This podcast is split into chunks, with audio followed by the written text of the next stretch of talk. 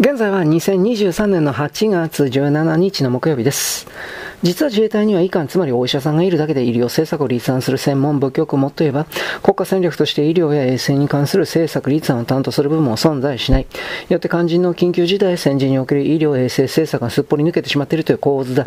それでは2013年に策定された国家安全保障戦略において医療衛生はどのような位置づけだったのか調べてみたところ、以下の3箇所であった。3、我が国を取り巻く安全保障環境と国家安全保障上の課題。1、グローバルな安全保障環境と課題。2、大量破壊兵器などの拡散の脅威、核生物科学 NBC ですね。兵器などの大量破壊兵器及びそれらの運搬手段となり得る弾道ミサイルなどの移転拡散性能向上に関わる問題。5、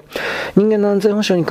関する課題。感染症を含める国際保健課題。5、地球規模課題課題解決のための普遍的舵を通じた協力の強化。2、開発問題及び地球規模課題への対応と人間の安全保障の実現。国際保健、教育、水などの分野における取り組みを強強化する。この2013年の国家安全保障戦略を踏まえて今回、自民党安全保障調査会は2022年の国家安全保障戦略に自衛隊員の戦力発揮や生命保護のための医療衛生の充実層、生物化学兵器対応を盛り込むべきだとしたわけだ。しかし新型コロナによるパンデミックが国際社会に与えた影響を考えれば、自民党の報告書を踏まえて以下の3点を国家安全保障戦略に盛り込むべきだった第一に、感染症などによるパンデミックに対応すべくワクチンや治療薬の早期開発、普及など、国際的な保険険の取り組みを自由主義陣営と連携して強化することだ。これは主として官邸と外務省、厚労省、労働省の仕事であろうが、本来ならば防衛省が主導すべきことだ。第2に、生物化学兵器への対応を強化することだ。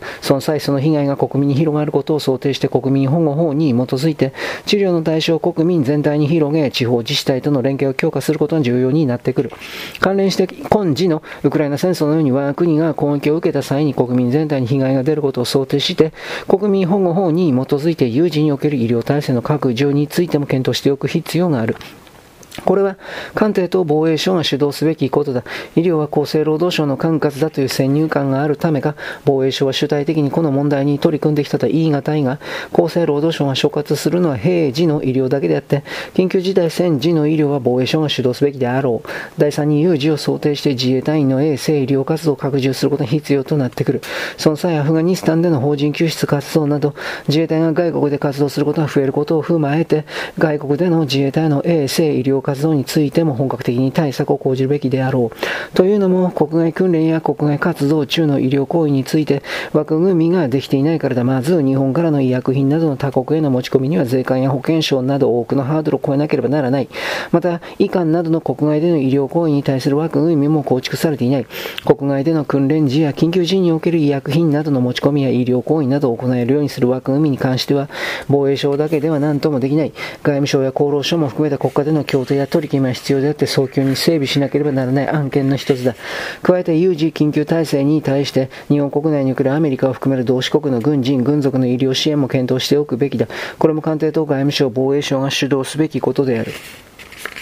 原子力発電所を含める重要施設の警備、自民党安全保障調査会に対して防衛省は令和4年4月5日、4月5日時点で防衛政策、防衛力の在り方などに対して自衛隊の運用上の課題について部隊運用上の課題を洗い出して優先的に措置すべき事項として原子力発電所を含める重要施設の警備についても対応が3段階に分かれることを次のように説明。1、平時における警備、第一義的には公共の安全と秩序の維持を責務とする警察機関、原子力発電所を含める重要施設を警備。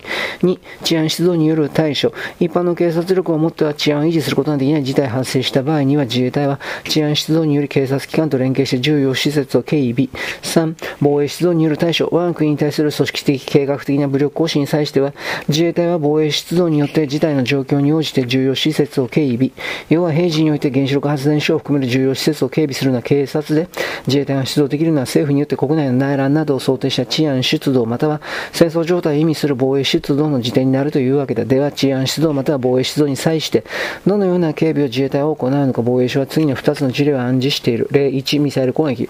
弾道ミサイルなどに対して我が国全域を防護するイージス艦を展開、防拠点防衛のために、全国各地に分散配備されている PAC3 を状況にして機動的に移動展開。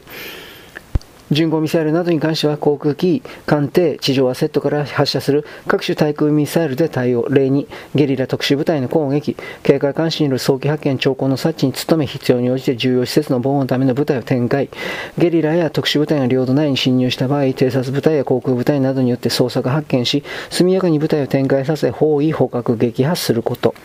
はい、ここまでよろしく。ごきげんよう。